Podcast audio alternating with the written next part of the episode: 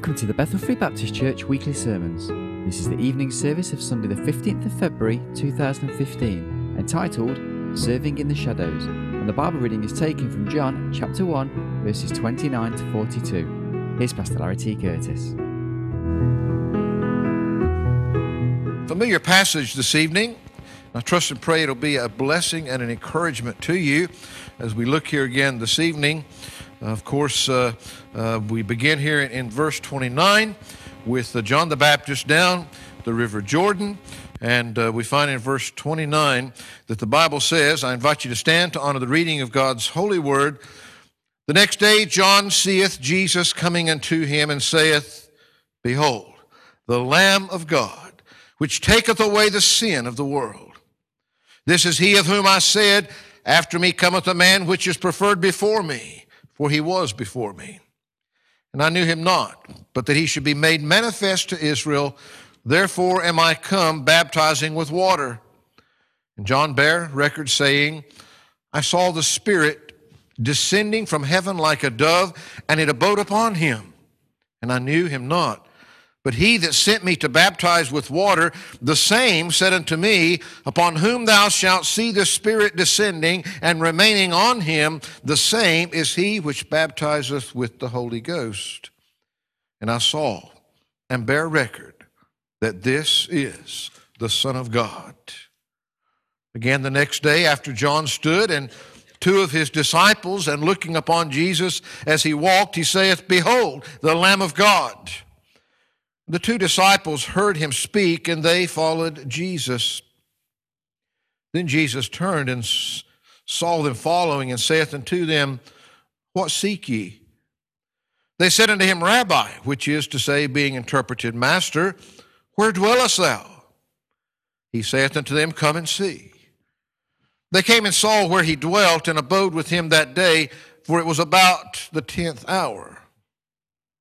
One of the two which heard John speak and followed him was Andrew, Simon Peter's brother.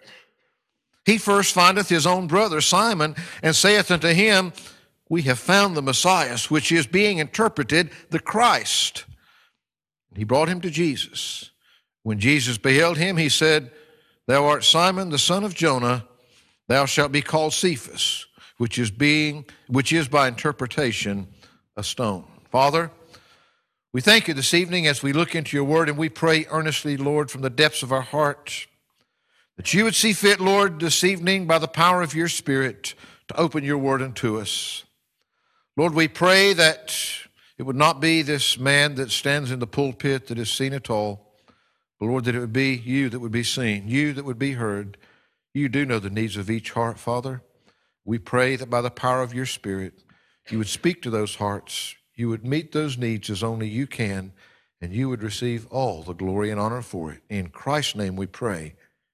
Amen and amen. Of course, if you happen to have one of those Bibles that have sometimes the little subtitles, verses there, you find a couple little subtitles just before we started reading saying the witness of John the Baptist. And then here in the reading that we had, the public ministry of Jesus Christ. This was where it all began with Jesus and his public ministry here at 30 years of age.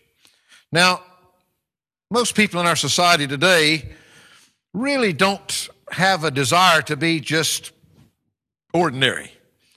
Now, there are some people that prefer to live and operate out of the limelight in the shadows, so to speak, unseen, unknown to others.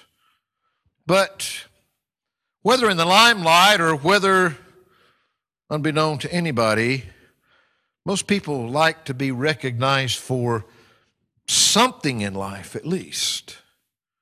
Most want to be remembered when they leave this world for something that their life counted for, at least by somebody that's around them. And of course, most of us, many times, we stop and think and we ask ourselves that question well, if God were to call me home right now, what would people remember about me? What would people remember about my life?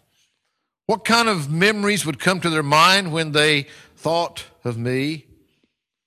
And of course, one of the things that even for a relatively unknown person by the masses is to at least be special to somebody for something. The truth is is that everybody doesn't want to live their life in the limelight. And of course, even in the church and in our, our Christian lives, there are many people that just faithfully serve the Lord in the shadows. Sometimes in the shadow of someone else that maybe even seems to get all the credit for it sometimes. I want you to see from Scripture today that some of the greatest accomplishments are often things considered by many people just to be ordinary, things that are often done in the shadows, in the shadow of someone else. And that's why our simple thought this evening is serving in the shadows. I want us to begin by trying to imagine from our reading here in the Gospel of John, chapter 1, just what this setting would have been like. I mean, here we have Jesus beginning to bring his band of disciples around him. We look through the scriptures. There are many names as we think of those 12 that stand out to us most. we look and we might recognize Simon Peter for sure because everybody knows Peter. James and John, sure. Maybe even Matthew or one of the others, but who's that standing over there in the shadows? who's that standing there next to Peter? Oh, oh yeah, I think that's that's Peter's brother, Andrew. That's Peter's brother. I, am sure that's who it is. Yeah, he's not really one of the important ones, though. Just kind of ordinary, isn't he? He's not one of the leaders or anything like that. He just kind of operates in the shadow of some of those other men that the Lord has called. Now, I've often wondered because some of you know what it's like to operate in the shadow of someone else. I wonder how Andrew felt. I mean, just in his normal flesh, like you and I have, he had feelings as well. Remember that even though he was an apostle, one of those chosen by Jesus Christ Himself to establish His church upon. Even though He was just as human as you and I, He had the same kind of flesh. And you stop and think about it. In our reading right here, we find that Andrew was actually the very first one to follow Jesus. He stepped out and followed Jesus before anybody else did. He had been a follower of John the Baptist. But we seem as we continue to read on about his life that he seems to almost be paying. You know, I, I can remember back, I loved sports as a youngster. And many times when you love sports and you're eager, but the thing is, you always want to be out there in the midst of the action. I remember whether it was playing basketball or baseball or American football, Sorry, I didn't play your football, soccer when I was growing up. But in all those sports, you know, I can remember I was so excited when I went and I went out for the team and I got on the team. And guess what, Brother Steve? You always started out sitting on the bench. sitting on the bench, watching all those other guys get out there and run around and play, and you're just chomping at the bits and you're wanting to get in there. You see, you start out sitting on the sidelines, sitting on the bench until that day comes for you to step into the action. Well, you know, when you, when you read through, and the, the Bible doesn't tell us a lot about Andrew, but you almost get the feeling sometimes because that happens many times in people's professions and it happens in our Christian walk, it happens in the church that sometimes people feel like they're just playing second fiddle all the time. They're sitting on the bench. They're not important. What they're doing isn't important. They're just so ordinary. They're not in the midst of the action, they're not being recognized. Well, I wonder. I wonder if Andrew felt any of those things. And I want us to think, first of all, as we think of this serving in the shadows, about a reaction that is natural. Okay, time for us to get on. A reaction. How would most of us react to being in the shadows, to being on the sideline, to being on the bench, if you would?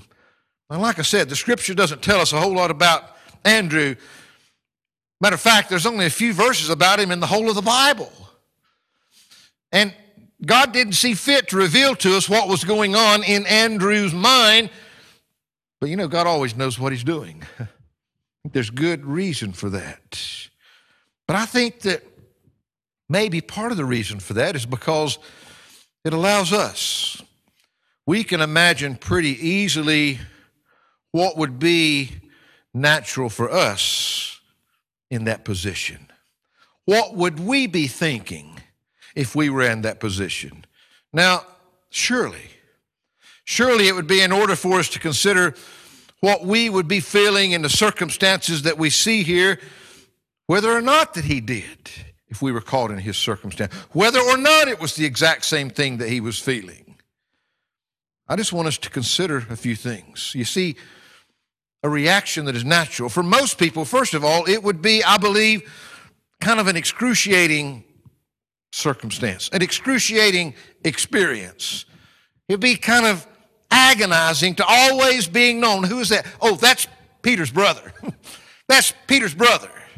You know, if you're always known as somebody else's brother or somebody else's son or somebody else's friend, uh, it was the other person that was known. You were just known as somebody with them. No real self identity at all. To be forever in the shadow of somebody else.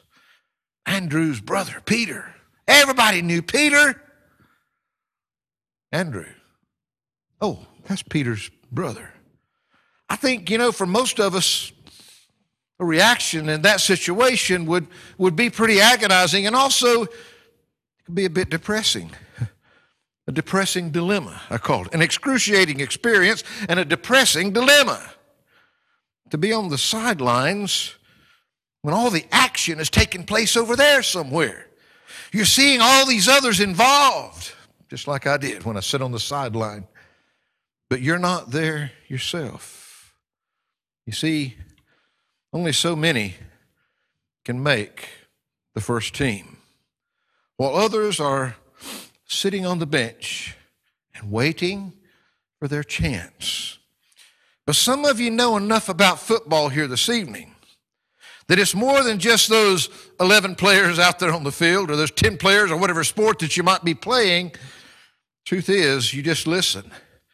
One of the things that seems to come out so many times, even in football, is you listen to them talk about their strength in depth. Their strength in depth. You see, no team is going to go to the top as a team if they don't have strength in depth. But everybody can't be filling the same spot at the same time. They can't have everybody out there as the goal scorers. Everybody can't play the forward position. Everybody can't be a striker. Everybody that's on the field has to play their own position. But that team will never go anywhere unless they've got some in the shadows, some on the sideline, some on the bench that are ready to feel that. That gives them their strength in depth Of course, it's also worthy to notice that often there might be one hero that made the, the winning goal. But I can almost guarantee you that the rest of the team was there to help him do that, to make it possible. He didn't have to get out there and go it alone. It simply would not have happened. You see, it takes a team effort to really produce a hero. There's always more people that are supporting that one hero, that one that's in the limelight, that, that one that everybody sees. There's always many behind the scenes, in the shadows, that's even making that possible. I mean, Andrew had been first. He was the first to join the team. The natural thing would have seemed if any grouping was going to take place, surely he would have been the one that was part of that, that main I mean, even the, the, the, original groupings, that, that, that quartet, if you would, that was out there, but, you know, there was two sets of brothers that began this thing, Peter and Andrew and James and John. They were all from the same town. They all had the same background. They were all involved in the same business. They were all fishermen. They had so much in common. Jesus made the choices, though, not them.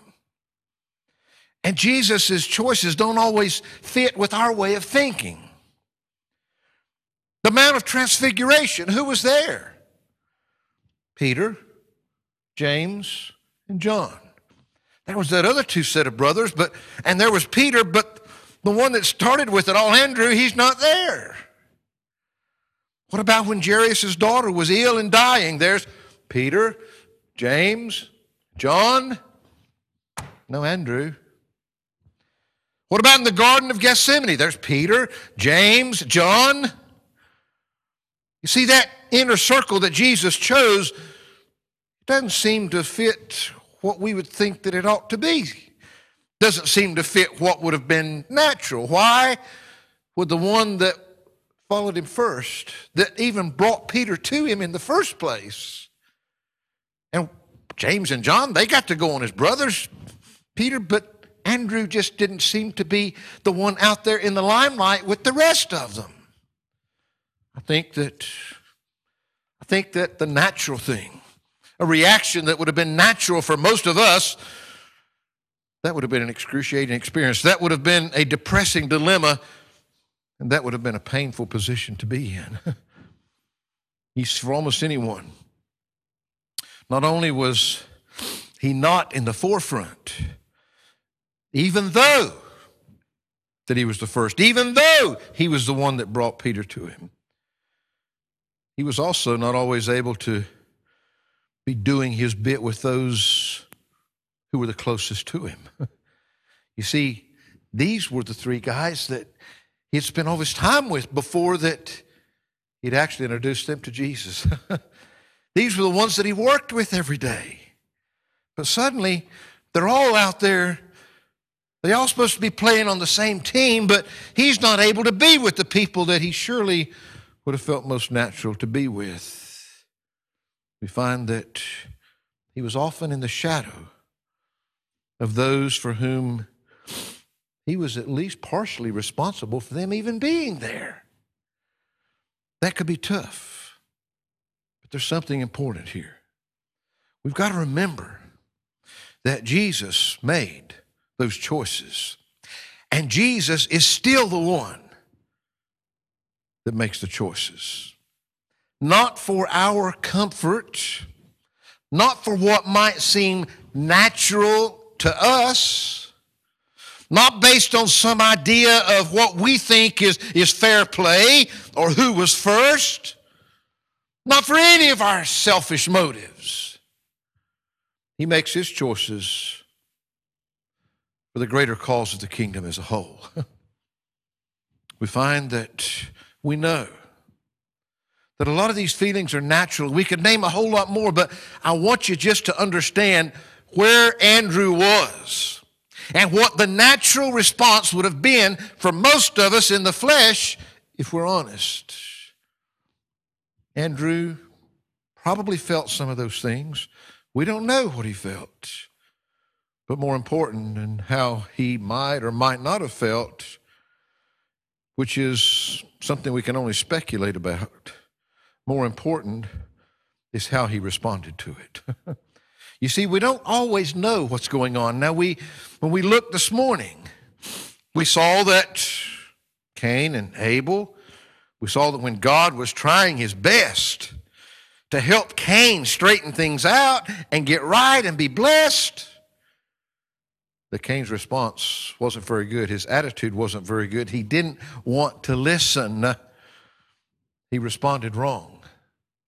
Well, I want you to notice, secondly, here, we think about a reaction that is natural, but secondly, a response that is necessary, okay? We react a lot of times, and it might be what's natural to the flesh, but I believe that there's a response that is necessary, and we can see this. You see, there's a number of possible options. One is to quit. That's always an option. A lot of people do. Have you ever, how many, how many? I mean, you know, we don't, we don't need to even call any names, but how many of you know somebody that was on the team, that was in the game, but they have quit? They're no longer there. They're no longer even playing. They're no longer on the sidelines or out there on the field. They just quit because they weren't where they wanted to be. That's an option. I'll just go back where somebody appreciates me. I'll go back where somebody at least is thankful for who I am and what I do. A lot of people would rather be a big fish in a little pond than a, a nobody in a big one. Quit. Or we can retaliate. That's another possible option. I'll show them. I'll show them how they can't get on without me. I'll get even with them. It's an option. One that many people choose a lot of times is you can always criticize, you can always get a critical spirit. They are so unfair. They just won't listen to reason. I've tried and tried and tried. They've got it all wrong, but they just won't see it. I'll tell people what they're really like. All these things, responses, bitter, hostile. Those are all possible options. It could be a challenge for those of you that have had children and raised children. It could be a challenge even when a new baby comes into the house. Why? Because that new baby requires a lot of attention. he does. I mean, somebody's got to feed him and somebody's got to clean him, and somebody's got to teach him everything they know. Sometimes other children can actually become jealous because suddenly they're not getting as much attention as the new baby is. So many times. That's the way it is in God's work. People get their feelings hurt because they're not getting enough attention when it might be one of the greatest compliments they could be paid that they're not having to have all that attention, that they're mature enough to be able to take care of themselves. And yet they get upset because the preacher and the deacons, they're, they're paying more attention to those other people out there, those new babies, maybe, those less mature that need more attention. What about King Saul and David? Saul became so consumed with jealousy that it ended up costing him his whole kingdom. Now, we find that that's the same thing. Here's a great king with all kinds of ability. He's a great warrior, and yet he totally destroyed himself. Why? Because he was jealous of somebody else. He was jealous because somebody else was getting too much of the limelight and leaving him in the shadow sometimes when he thought he deserved it. So, really, those, those, are, those are all possible options, but there's some preferred actions. some preferred actions. Andrew seems to have handled this very graciously. And I think that we could learn some things from Andrew on that. You see, we sang that song, Little is Much When God is in it. Does the place that you're called to serve seems so small, we've got to realize that even though it may be a small place, even though we may be serving in a place that gets a lot less recognition than somebody else, and we may be working harder and giving more of ourselves in all of these things, just because you're in a smaller place with less recognition it doesn't mean that you're a smaller person in God's eyes. And it doesn't mean that you're even doing a less important task in God's eyes. Just because you're in the shadows, it doesn't lessen the importance of what you're doing when it's the whole team that we're concerned about. The economy of God's kingdom, every ordinary task becomes significant. It becomes important. It becomes part of the vital ongoing of the kingdom that's being built for him. Come back to football again. You've often heard it said it's a 90 minute game. At 89 minutes, and a sub is brought on, and he scores the winning goal. Which was more important? Being out there for that 89 minutes, or coming on fresh in the 90th and winning the victory? Who can say? Because in actual fact, it took all of it. It took everything that was played that first 89 minutes, and it took that goal being scored. Most footballers, one of their greatest honors is to be chosen to play for their country. But the whole team can't go on the field at one time. All are needed to get the end result. It's an honor just to be chosen to be on the team. We can't all get out there. We can't all get out there and be the striker. You see, in God's economy, He always knows, without a doubt, exactly what is needed. Well, these managers, they get fired left and right because everybody doesn't think that they, they know what they're doing. I promise you, God doesn't get it wrong. He knows what is needed for the end result. He knows the end from the beginning and the beginning from the end. He's the one that said, This is what is important for Andrew to do. He's the one that'll say, This is what's important for you to do. Sometimes it's what we see as the ordinary that becomes the extraordinary. Sometimes it's so important that you just, instead of being in the place that you want to be, that you're in the place that God wants you to be. You see, there are reactions that are natural to our flesh, but let's not get caught up there because there are responses that are necessary in order to get a result that is noteworthy. you see, there are a few things that we know about Andrew. John chapter 1, where we were just reading, you know, Andrew made a difference at home. He made a difference at home where he was. How do you know? he first findeth his own brother Simon and saith to him, We have found the Messiah, which is being interpreted the Christ. And he brought him to Jesus. And when Jesus told him, he said, Thou art Simon, the son of Jonah, thou shalt be called Cephas, which is by interpretation a stone. Who knows, would Peter ever even have been there if the lesser known Andrew hadn't been doing what he's doing at home? being the witness at home, right where he was at. He made a difference. He brought his brother to Jesus. I tell you what, when it comes interest collecting day one day in heaven, Peter's not a bad one to be collecting on, is he, Brother Steve? Andrew. Andrew's the one that'll be collecting that interest for being where God needed him to be.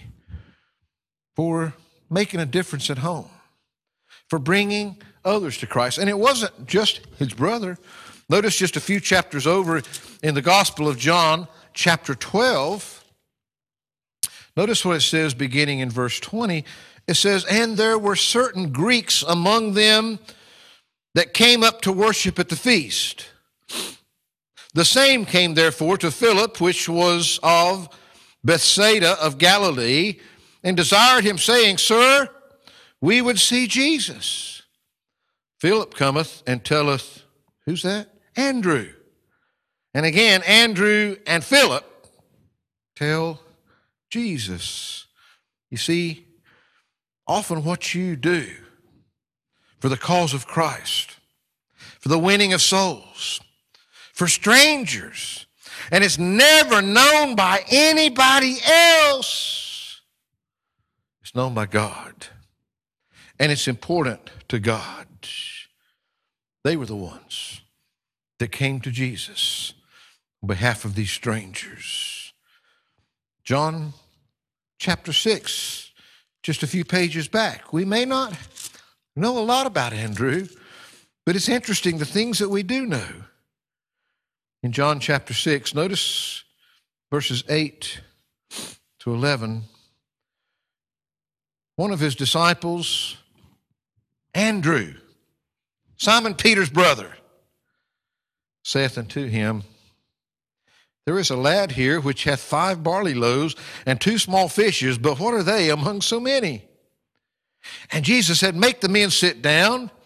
Now there was much grass in the place, so the men sat down in number about 5,000. And Jesus took the loaves, and when he had given thanks, he distributed to the disciples, and the disciples to them that were set down, and likewise of the fishes as much as they would. Who was it? Who was it? Andrew, Simon Peter's brother. He was the one that recognized there's a lad here which got those five barley loaves and two small fishes. And all those thousands were fed because Andrew was where he needed to be. See, Andrew seemed to have recognized, as we need to recognize, that the important job is not always the high profile job. It's not always the one that everybody knows about. The important job is the one that God wants you to do. The story is told of an old Baptist pastor. He was getting on in years and he had to be replaced. Seemed like his work was finished, nothing for him to do. Nobody wanted him anymore. One day he was sitting on a gravestone in a churchyard in a little village north of London. Along came this bright faced young lad, and he was singing and whistling as he passed by. The old pastor just stopped this young lad, and he just began to talk to him about Jesus. The young boy responded in a, in a wonderful way to the gospel that day, and he accepted Jesus Christ as his Lord and Savior. A few months later, that old pastor went to be with the Lord. He was gone. Nobody ever knew him. It was just a boy that happened to be passing by. Many believe that maybe he was able to, to look down and see what that young boy grew into in adulthood. We don't know for sure what he can see and can't see. That young boy that became absorbed with linguistics and geography. He was actually working as a, as a cobbler in a shop. And God began to give him a vision for the lost world and eventually saw him come to the Lord and give himself to God. That young lad, as a man, is credited with leading our modern day missionary movement through which thousands, if not millions, have come to Christ. That young boy was William Carey. William Carey, a pastor been put out to pasture, the pastor out to pasture. but he didn't quit on the Lord. Didn't seem important sitting there on that stone that day. he seemed to have reached a point in life when there was nothing left for him to do. Oh, but he could. Even when he was alone in a cemetery of all places, when nobody else around. But he took the time to stop that young boy, to tell him about Jesus. A very ordinary, non spectacular effort. He wasn't holding a citywide campaign. He was a witness to that one young lad. But oh, how would you like to be collecting the interest on a William Carey when you got to heaven? A young teenage boy was on his way to church one Sunday morning. The weather was so bad that he couldn't get there. Instead, he turned into this little primitive Methodist church. The preacher didn't even make it that day because the weather was so bad he couldn't get there. But just a layman in the church. I mean, you know, he wasn't anybody important. He got up and read that passage from Isaiah 45, verse 22. Look unto me and be saved, all the ends of the earth, for I am God, and there is none else. He gave a very, very simple talk that day. he didn't have a whole lot of education and a lot of fancy words. He gave a simple talk about looking to God, and being saved. That young teenage boy, even though he'd been raised in church all of his life, father, grandfather, all pastors. He spent hours upon hours in his grandfather's library reading and studying the Bible. And yet, that Sunday morning, through the simple words of an unknown Christian that wasn't anybody important in that church's or the world's eyes, but that teenager was one to the Lord. That young man, C.H. Spurgeon, God used him to shake not only this country, but continents. Even today, his sermons are still being read by many. But it was an ordinary layman doing a simple, ordinary task, being faithful to God. He wasn't doing anything spectacular in man's eyes. It may have seemed so simple, but yet God used him to perform an extraordinary task that day. How would you like to be collecting the interest on a C.H. Spurgeon? See, so many times we see things as so unimportant. Sometimes, if we're not careful, there are reactions that are natural in the flesh that we might have to deal with. There's a proper godly response that is necessary that'll bring the result that is noteworthy.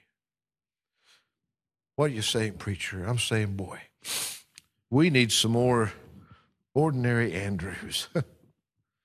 People that aren't worried about whether everybody else knows what they're doing, whether known by man, whether it seems important to everybody else. Not worrying about whether he's going to be recognized or honored in this world at all. Just ordinary Christians doing what they can, where they can, being willing to be faithful, to serve in the shadows, on the sideline, if that's what God has for now, but to be faithful even in the shadows, even when nobody knows. Serve the Lord. Be faithful in serving Him. Father, these simple thoughts this evening, Lord, you certainly use to speak to this preacher's heart when reading them and being reminded. Lord, we don't know a lot about this apostle called Andrew, but it's amazing the things that we do. Lord, he wasn't out there in the limelight. He wasn't one that there's a lot written about. But we see his gracious attitude. We see him there where he needs to be, when he needs to be, being faithful in serving you. Even in the shadow of his brother and the other apostles. Lord, I pray that you'd help us today. Lord, we're not an Andrew or a Peter or a James or a John or any of them. We're just who you made us to be. I pray that you'd help us, Lord, to be willing to serve you in the shadows, wherever that you'd have us to be. Help us, Lord, just to be willing to do the things that you would have that may seem so ordinary, but help us to be faithful. Help us to be used of you. Help us to make a difference, not for our name's sake, but for the name's sake of the Lord Jesus Christ. For it's in his name we pray. Amen.